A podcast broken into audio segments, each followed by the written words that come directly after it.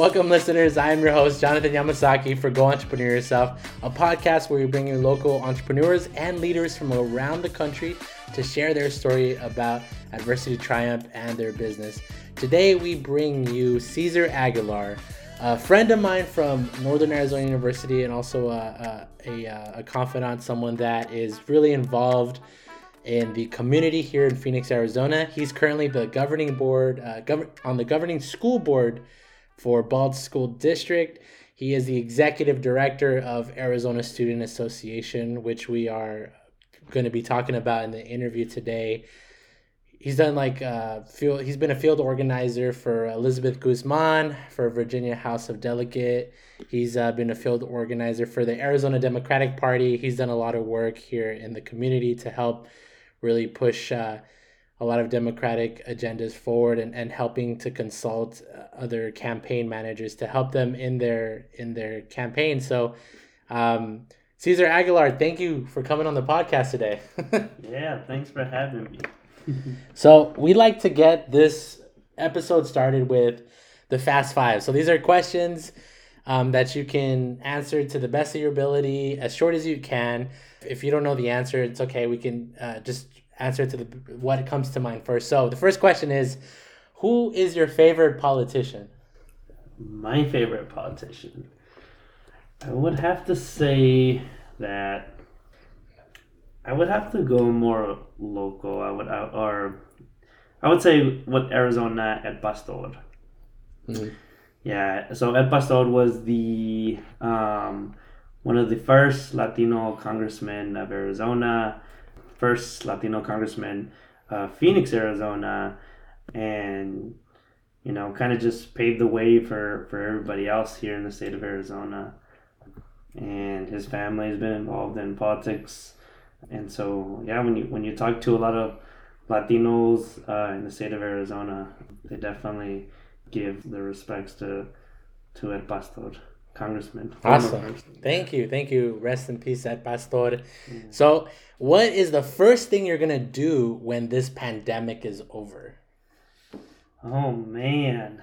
I think the first thing will be like, it's weird because I'm like already back at work, but I feel like we're still not fully back at work. Yeah. so I think like be like actually back at work I don't know. I don't know if that yeah. makes sense, but I feel like for most people working at home makes sense. Yeah, I mean, it makes sense to me because you don't get to experience office talk. You have mm-hmm. all everybody there, yep, yep. and you get to have those good conversations. Yeah. How's the weather? yeah. Well, and the... it's it's like uh, I feel like uh, what's that saying that you feed off of people's uh, energies? yeah. Well, not energy. Well, energies, but also like. Um, most of communication is body language, right? Yeah. So like, I feel like online you're not really getting that body language. That's true. Yeah, and so I feel like that's where I'm like missing, where I'm not getting my actual work because I'm not like getting that from people. Right. That's true.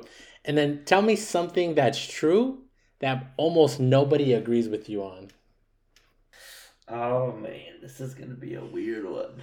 uh, so this I was recently convinced by my cousin who's a high schooler about this. And uh, it was that it's kind of dumb that the United States uses toilet paper. And he okay. was telling me that we should be using bidets. And I was like, what? No, like, we don't do that. And he was like, well, it's eco friendly and it makes sense. Like, why would you want to wipe your butt with paper? Like when you can just clean it off with water. and I was just like, makes sense, man. And I felt like it was hard for well, it wasn't hard, but it got him some time to convince me, and I was like, uh, "This makes perfect sense. like, yeah. why are we using toilet paper?" Yeah, there's other countries, especially that... after the pandemic. I was just like, "Everyone needs a damn bidet." bidet. I bet you the sales on like bidets went really high because of this pandemic. So there's no toilet paper. Uh, what do you clean first, your car or your workspace? Ooh, my car, my car. Okay. Yeah, my my desk is a mess. I kind of just stack everything up in my car, like, and I have to have my car cleaned. That's good. And then, what is the funniest thing that happened to you recently?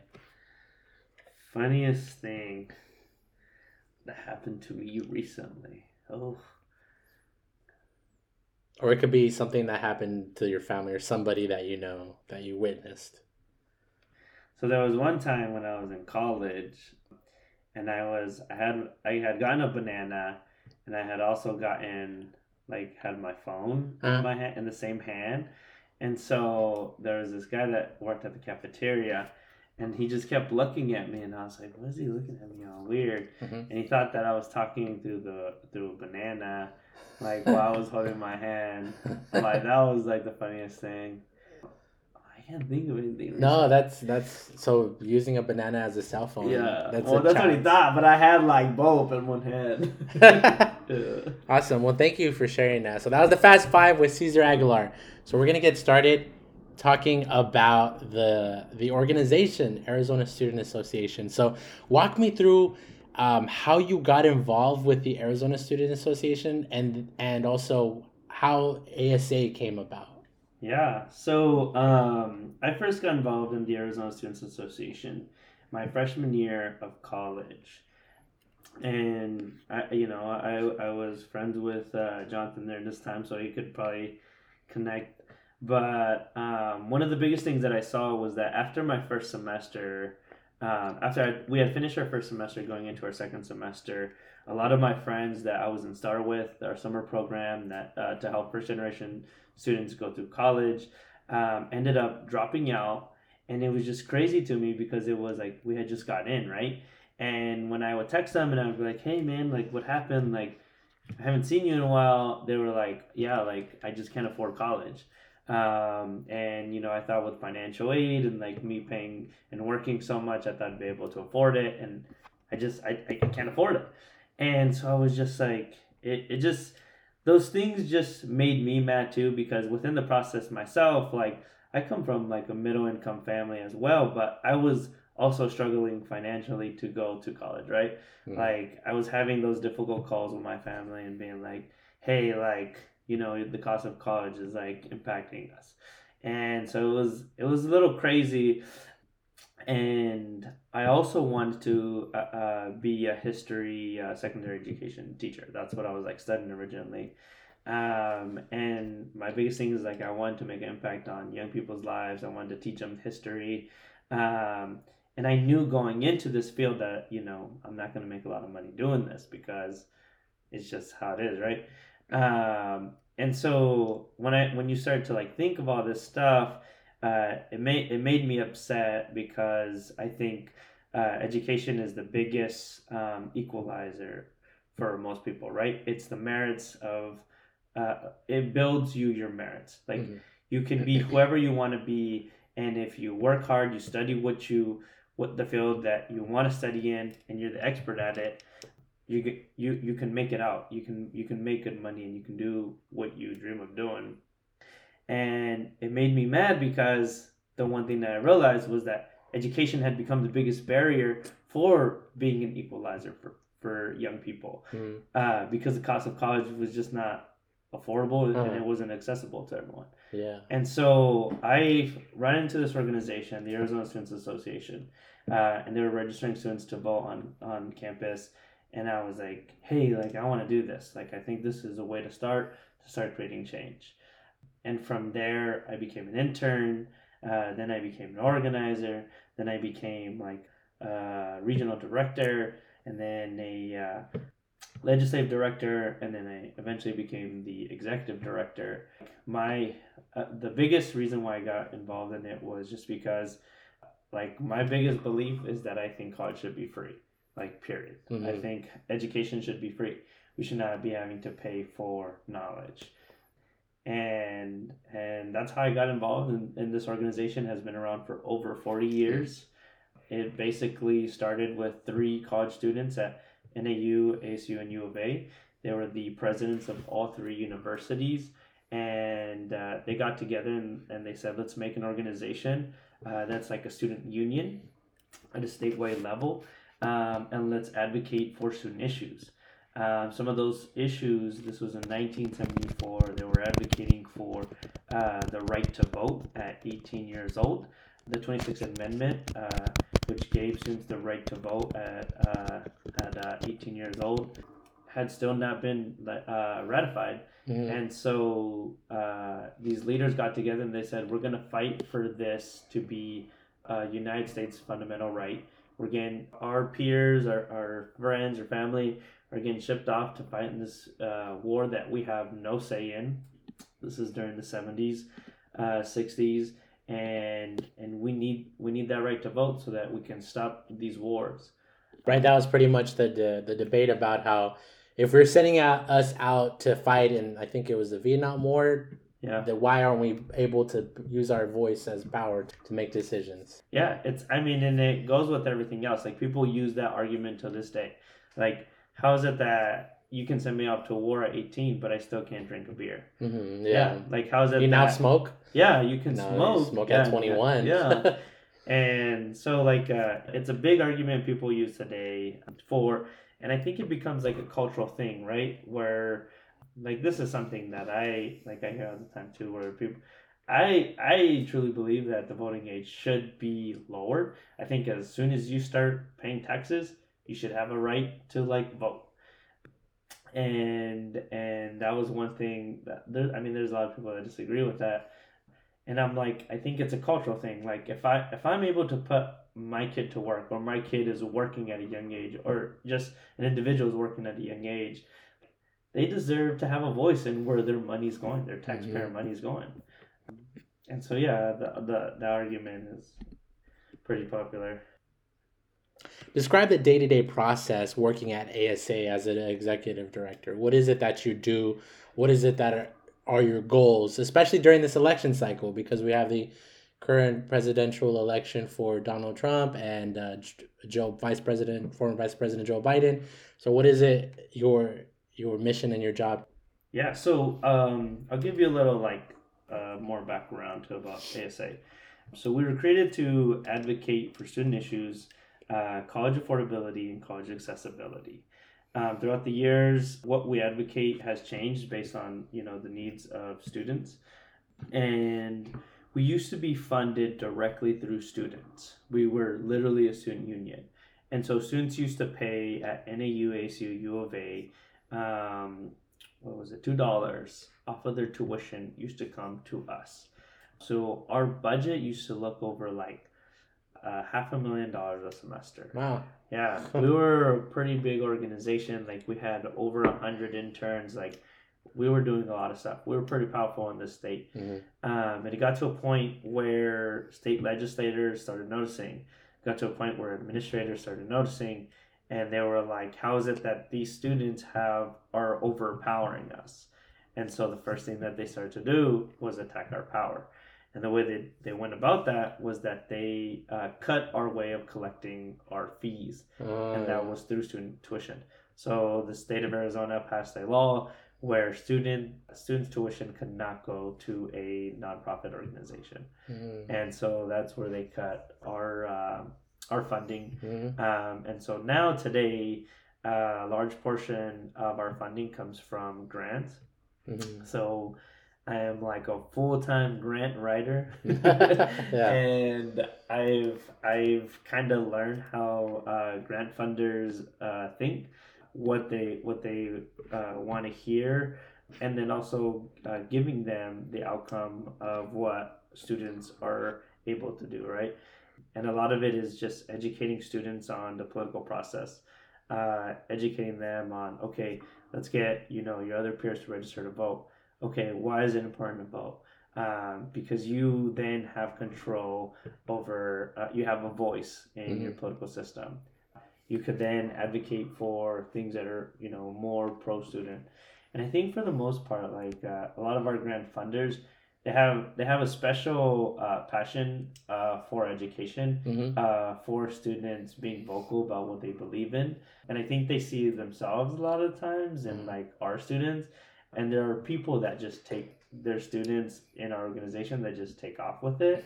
And like grant funders love that they're like yeah like that you see that one individual like they're gonna be someone. They're the next you know aoc they're the next barack obama. Mhm. um, and i think i think that's kind of what they see um, so that's my day to day is just like literally grant funding, reporting, looking over operations, uh, making sure that you know we're following the proposal that that I put in. Mm-hmm. Um, so a lot of the grants that we've been getting this year is just get out the vote or registering students to vote, uh, and then now getting out the vote.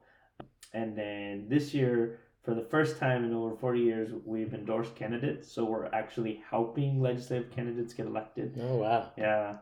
So it, so you are registered as a five hundred one c four. Yeah. So yeah, for a tax code, um, so there's 501c3s. C3s cannot get politically involved. They're, they're, they're just to educate for the most part.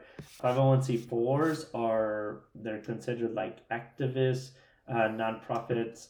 You can be vocal about issues, but they have to be like issue based. Mm-hmm. Uh, and so for us, like our issue base is affordable and accessible higher education. Mm. This year, we've included uh, climate justice in that. We've included social justice in that, and so we've been diving into that too. This episode is sponsored by our host, the Arizona Student Association, a nonpartisan student led 501c4 nonprofit organization existing to represent the interests of all community college and public university students in the state of Arizona. For over 40 years, ASA has been the voice of Arizona students by focusing on grassroots organizing, registering students to vote, lobbying for affordable higher education, and training and developing student leaders. For more information on Arizona Student Association, please follow them on Instagram and Facebook. On Instagram, their handle is AZ Students. On Facebook, just you could search them up by typing in Arizona Students apostrophe Association, or check out their website at azstudents.org.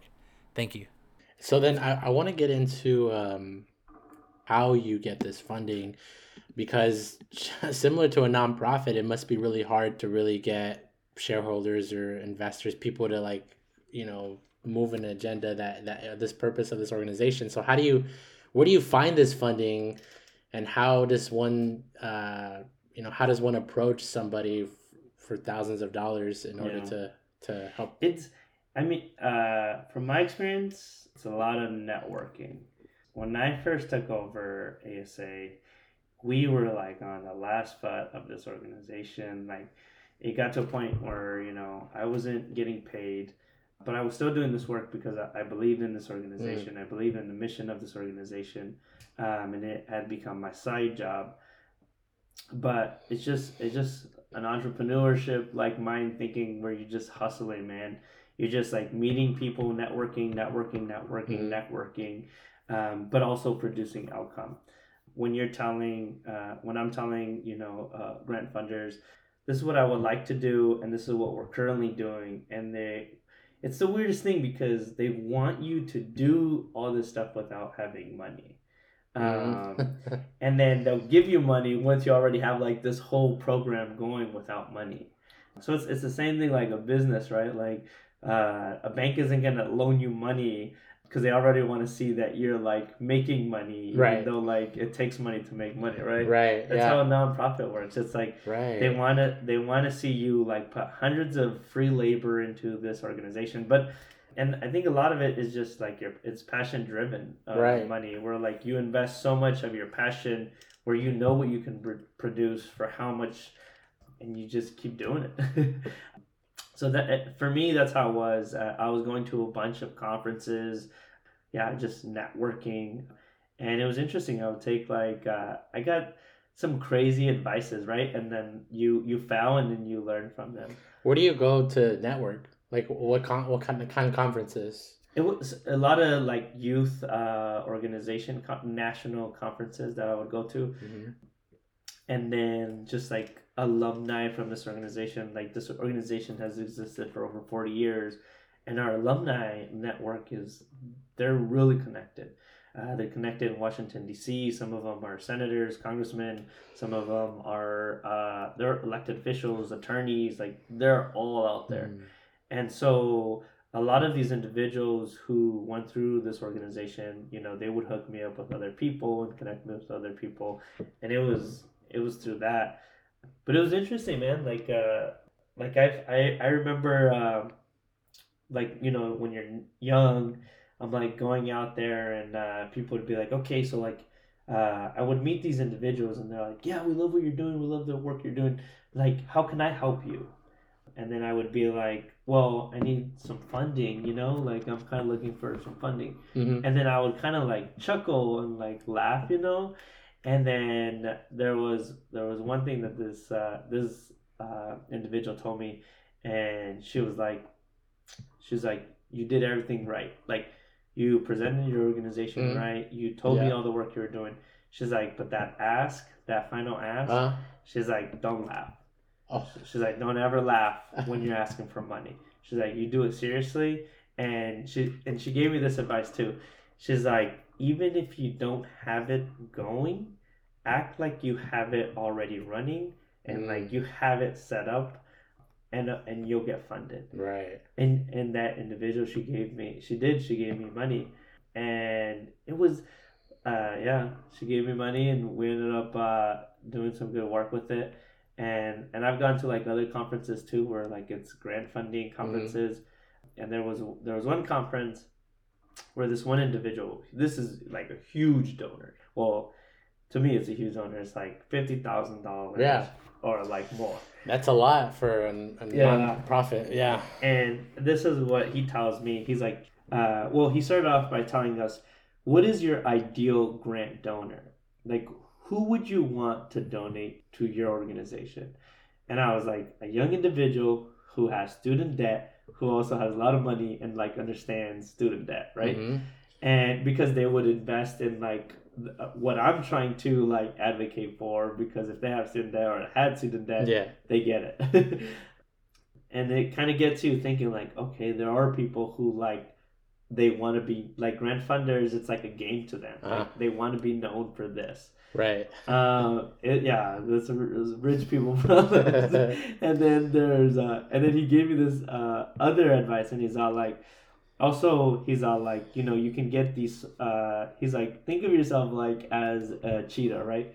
And you're looking for food. He's like, you can feed off those mice. He's like, and those mice are like five thousand dollars or less grant. He's all like, but those mice are only gonna fool you up for a little bit, right? You got to keep Mhm. getting them, keep getting them. He's like, as a nonprofit, that's how it is. You're gonna keep getting these five thousand dollars, five thousand dollars, and those reporting are gonna take a lot of your time. Like executing the plan, all this stuff is gonna take a lot of time. Where it comes down to like, it's just a straight hustle all the time. hmm And he's all like, but you want that gazelle. He's like, you want that gazelle, or you, you know, you could, you could fool yourself for a good month. And he's like, think about like, like that in terms of grant funding. Mm. And it was like, it was good advice. It was like, Yeah. And can you ever leverage from getting grants from like uh, wealthy individuals or other big organizations? Can you ever uh, leverage that to other grants proposals? Oh yeah, yeah, yeah. Once you've once you've been given money to do from one individual, uh, another individual is more likely to donate to you. So then I want to get into like the marketing piece of it because obviously you get a lot of grants to help pay for labor, but maybe you also have volunteers. So how do you first how do you market out to those people that are tr- maybe volunteering or joining your organization? And then how do you uh, market out to like how do you build relationships with schools? Because I know you're focused at U of A, ASU, and NAU. Yeah. So let, let's start with first how, how do you market out to those that are interested with ASA? Yeah. So um, so when I when I had taken over ASA, our chapters at our three universities were basically like dead, and so I had to pull an organization from scratch and kind of rebuild it. Mm, And so what I did is I started at the college that I had the most connections with, hmm uh, which was NAU. So I built a chapter there, got five individuals, created a club on campus, and then from there I kind of like let them start recruiting for themselves or, or for their organization. Okay, nice. And then I went to ASU, did the same thing, started a club, started recruiting people from there. And then I went to U of A, and it was crazy. Like we didn't we didn't have much money, but I would take my car and I would drive down there and I would spend all day just flyering, mm-hmm. and then I would get someone text or email me, and just starts like that. Nice. like you just grind, you're just Now- driving out there. Now, the people who are starting the organizations on campus, the clubs, yeah. are they paid or are they like doing this out of volunteer? So when I first started, all these individuals, yeah, uh, none of us were paid. Like I was, I wasn't even getting paid. hmm I was just spreading a message. Yeah. and and people were buying what I was selling, and they were also affected by what I was advocating for, and Mhm. so they felt like you know they also needed to do something about it. And uh, I'm a true believer that you should get paid for your work, and so I also think that experience is of value, right? And so there are some individuals who will come in and volunteer and they'll put a lot of hours into it hmm and it gives them the, the best thing they'll ever have like Mhm. uh, uh, knowledge it'll give them experience um, it'll give them skills that other people don't have hmm whenever i can That's good. So then, wh- how do you build these partnerships with organizations and schools to help you be on their campus to uh, get voter registration, to do things like that? Because I feel like Yeah. you'd have to get licensing or something to get that authorized. a lot of it is what so once you're a student club on campus you're pretty much part of the university. And i mean that's the biggest thing about universities is that this is supposed to be this zone where you are experiencing you know everything. And i think it's a selling point for universities too where like oh we have those clubs like if you want to get involved right? And if those universities don't have those clubs then i would suggest not going to them because like you, you're you're not going to get a lot out of that university Mhm. right uh, and so i think it's something it's something we have to offer to the university and the university also offers to us right So now that everything has been shifting to a virtual space, and then you get you know people to either work or volunteer to help you, how are you getting people that work with you to get others to vol- to register to vote Yeah. in this virtual space? Because you know it's dangerous. There's a there's a public um, Yeah. pandemic going around, and, and people are afraid. Yeah.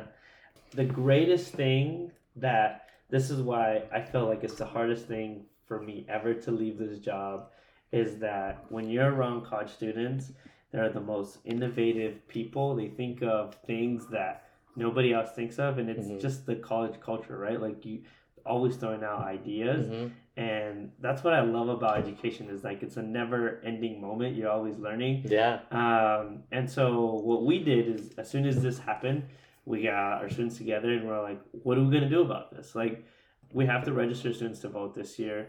Um, we have to change some of these outcomes of these elections Mhm. to benefit students. Mhm. Like, what are we gonna do about it? And we figured it out. Uh, and we were like, what we're gonna do is we're gonna jump on Zoom calls in classrooms, and we're gonna uh, tell people to register to vote.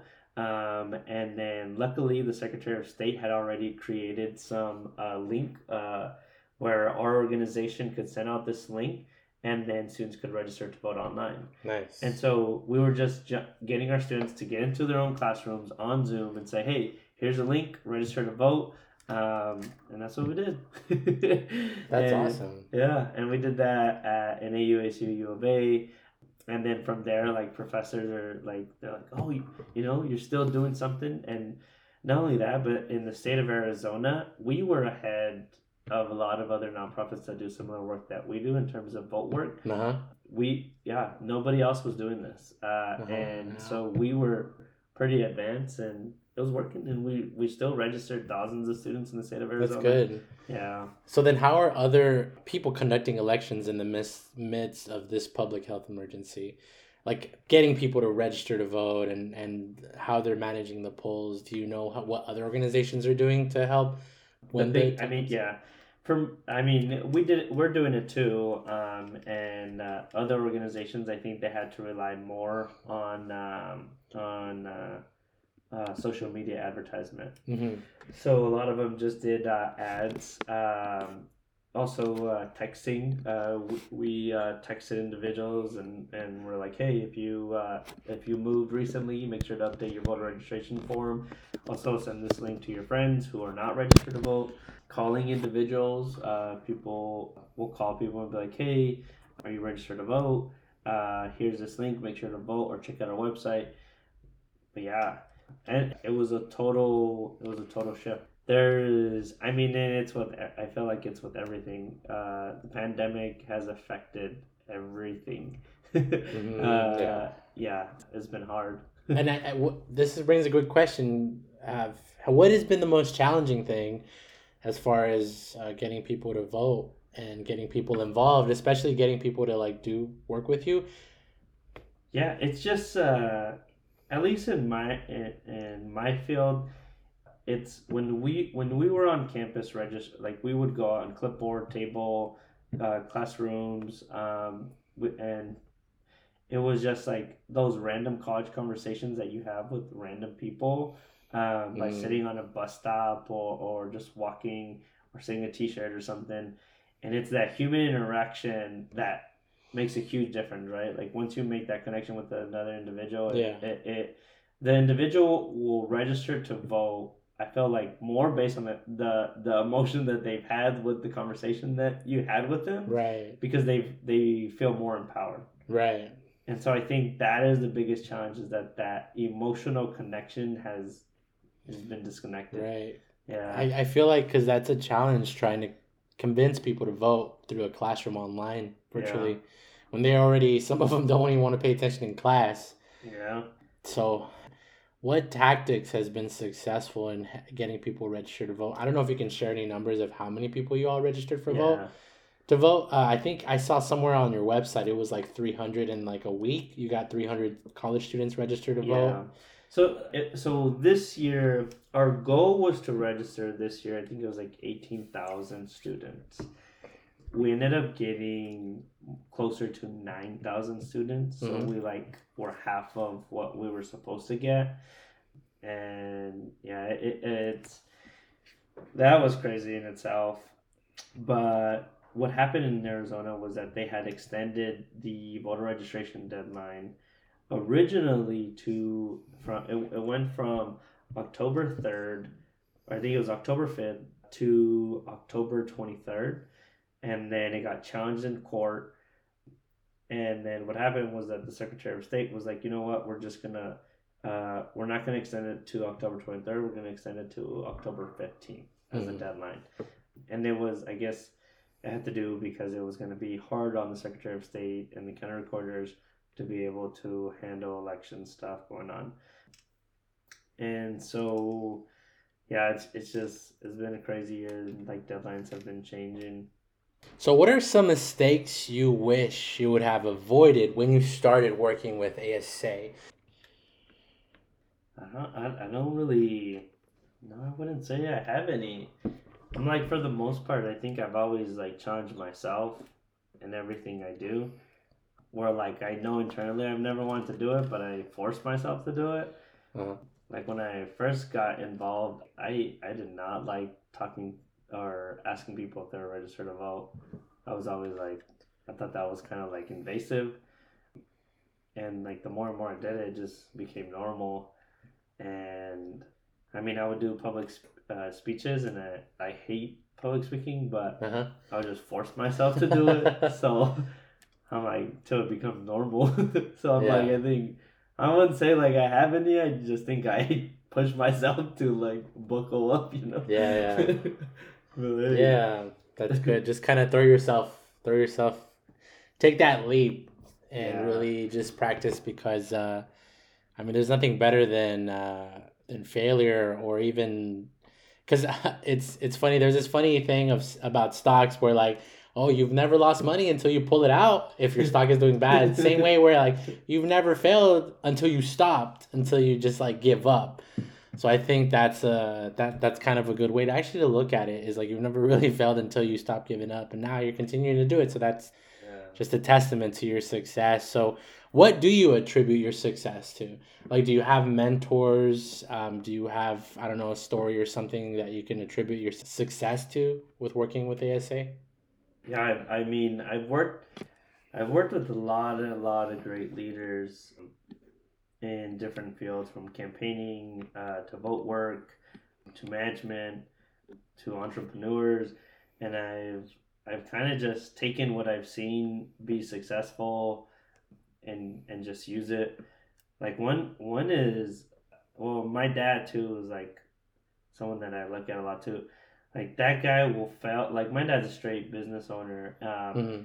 He'll fail and fail and fail, and I've seen him as a business owner go so far where I'm like, you know, this guy's not gonna make it out. Like this is gonna be crazy, and he gets back up and he's still going. And and I think when you see that, you start realizing like as a human, like you don't know what low is until you've been low, and then like once you've gone low, and i think once you're there, you're like, you know, every time after that, you're like, it could be worse, it could be worse, and then if it does get worse, then you'll be like, well, that was worse.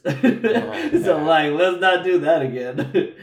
There's And- no other way than going up. Yeah, yeah, yeah, yeah, and the, and and that that movie, uh, Sing, that cartoon movie, that's one of my favorite Oh. ones. Yeah, because Yeah, that's what that's he a good says. He's like, there's uh, the best thing about being down is the only way up. The only way is Is to go up, yeah. and That's I'm a like, great yeah, movie. and that that guy, like that character, lost everything, right? But Are you talking about the gorilla? the uh, the, Oh, the koala? Yeah, Uh, the, yeah, yeah. Yeah, oh yeah, because he's starting his uh, the theater place. and this open. like that guy is the best like entrepreneur ever. Like he he had this idea and he was going to do whatever it took for him to get there right? Uh, even if he had to lie to these people that he had all this money and he had none of this money but he was still going.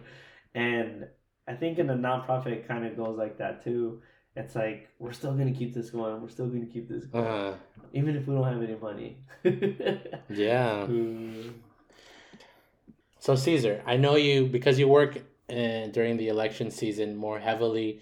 I want you to debunk any myths you have for us about voter registration, mail-in ballots, uh, working at the polls, things like that. That has been brought up by by the current administration, but also by a lot of things in the news. So tell us about different myths and things that are are true and not true. Yeah, so the biggest thing when it comes to voter registration, and I hear this all the time, is that I don't want to do jury duty. And this is the craziest thing ever because jury duty is like literally a fundamental right that Americans fought for to be able to have due process. And I think it's crazy when people tell me they're not going to register to vote because they don't want to do ju- jury duty. Mm. And I'm like, imagine having a judge like without a jury, just handling all these cases and then sentencing all these people, and you not having citizens that are willing to partake in the system to like make it more equal for you. Right. And that just blows my mind. So like I always tell people like, oh, you like being American, right? Like this is a fundamental, right? Like come on. Yeah. That's like one thing that right off the bat makes me mad. hmm Another thing that's just been going on this year, Trump being the president, talking about uh, voting by mail, being corrupt, ballots are not going to get on, you know, to to be counted on time. Absolutely false. Postal service workers are doing everything they can to make sure to get your ballot there on time. On primary day, uh, I was volunteering at one polling location and uh, actually talked to a postal service guy and he was like hey like uh, what, what we're doing at the location that i'm working at is we're putting all these ballots aside and we're delivering them that day to the county recorder Mhm. um, and so a lot of what trump was saying is just like not true and then another thing that trump decided to do is that he decided to give his base uh, postage stamps send them out and said, "Hey, use these postage stamps for your ballot."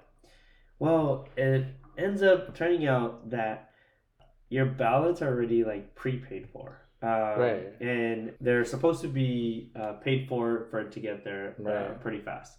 As soon as you put those stamps on there, it actually slows down the process now. Uh-huh. Uh, yeah, than what it than what it was. That's interesting. I don't even remember hearing about that. Yeah, that there- they, there they was a- actually yeah. did Yeah, postage stamps for mail-in ballots that already have that yeah, covered. yeah, and it was it was just like it was it's sad because it's like this is your own base, your own base. You're giving false information to, Mhm. and the the saddest thing for me is that you're limiting democracy for your own people. Yeah. So uh, we're coming. We're coming to the closing of this podcast. So I, I wanted to ask, what piece of advice would you give college graduates, uh, young inspiring leaders, and entrepreneurs who maybe want to start their own organization like ASA, or create a movement, or be in a position of power like how you are with the school district, Balsz School District Board? Yeah. So I come from like a, a, a Latinx family, right? Where if you're not getting paid, you're not doing something right, right? And you got a college degree, so you're supposed to be making all this money because they don't have a college degree. Right. And so it's the biggest it's the biggest thing that used to make me upset because me as a first generation student, I want to make a huge difference in my community, right? Mhm. And that meant the cost of what I was going to get paid, right? I was willing to not make a lot of money to help my own community. Mhm. And I felt like, well, I would always hear from my friends, like, oh, like a teacher, you're not going to make much money. Yeah. Like, oh, like nonprofit, you're not going to make much money. right. Um, but I'm like, uh, I would I would tell individuals to like ignore that voice. If you if you like what you want to do, do it 100%. Don't do it at half the pace because the only thing you're doing is you're shortening yourself of what you could you could what you like to do and what you could serve to the world, right? Mhm. Um, you could be that individual that makes a huge difference by starting a nonprofit, by creating something no one else did, and it's going to be at the cost of your free labor, Mhm. uh, and and that's just it. I'm, and so that's what I would say. I would say ignore a lot of what your parents are going to tell you not to do, Mhm. and if you if you love doing something, do it one hundred percent. um, any books or resources that students should look into um, and definitely want you to bring up inf- resources about grants um, that maybe websites that you look at but any stu- uh, any books or resources that sh- people should look into if they want to get into this field Yeah. Um, I mean, if you if you're a college student, you can definitely check out our website at azstudents.org, and you can get involved through there. Uh, uh, send us your email and sign up on our website. There are a bunch of nonprofits in Arizona. Um, just like I mean, you can easily Google nonprofits, whatever issue you're looking at Right. in Arizona, and you'll find one. And if you want to get involved politically, I mean, it depends what what kind of issue you're looking at. Does your in, issue uh, involve city? Uh, like, do you care about you know trash issues? Um, look at the city of Phoenix. If you care about water rights, look at the Arizona uh, Water Board. If you look at if you like education, Mhm. uh, go to your legislature and uh, Google, you know, who's my legislator. Google them, Mhm. find their email, phone number, call them and say, hey, I want to get involved, I want to do something, right and they'll connect you easily. yeah they're always looking for volunteers oh yeah, yeah, yeah. so that is a great way to get involved uh, in local elections uh, and then the, I think uh, the, the last one I think you, you forgot to mention was how about grants? Like what do stu- what could people do to if they already have an organization maybe when they're looking for grants? What what resources do you have? Google. you can Google everything. Uh, but one for sure is Arizona Community Foundation, huge organization in Oh. Arizona that gives a lot of money. Yes. Yeah, they're like the whoever has money to give out in Arizona. Usually they'll go to that organization. That organization posts it on their website, and they have like people who constantly are applying. And a lot of it is just networking. Get involved in an organization that you see is doing the work that you're doing, and ask them like, "Hey, I want to be you. I want to mentor. I want to be your mentee." Show me your ways, master. and then uh, they'll be like, "Yes, young Master uh, Kenobi." I'll show you." Master Um, Kenobi. and yeah, uh, uh, in nonprofit world, we're always looking for that uh, that young uh, apprentice. Yeah. So then anything Mm. else I should have asked or any last things that you want to tell our audience members before we close off? Yeah, uh, make sure to vote November 3rd. Also, uh, there are early voting locations. If you need, you can look at our website, azstudents.org, and we have some of that information on there. If you have your mail in ballot, make sure to turn that in. 18 uh, to 18 and 30 year olds are like not turning in their ballots right now where we need them to so we need them to step that up uh-huh. uh, and go out and vote early. Yeah. uh, we don't want to have long lines on election day. Yeah that is, that is very true.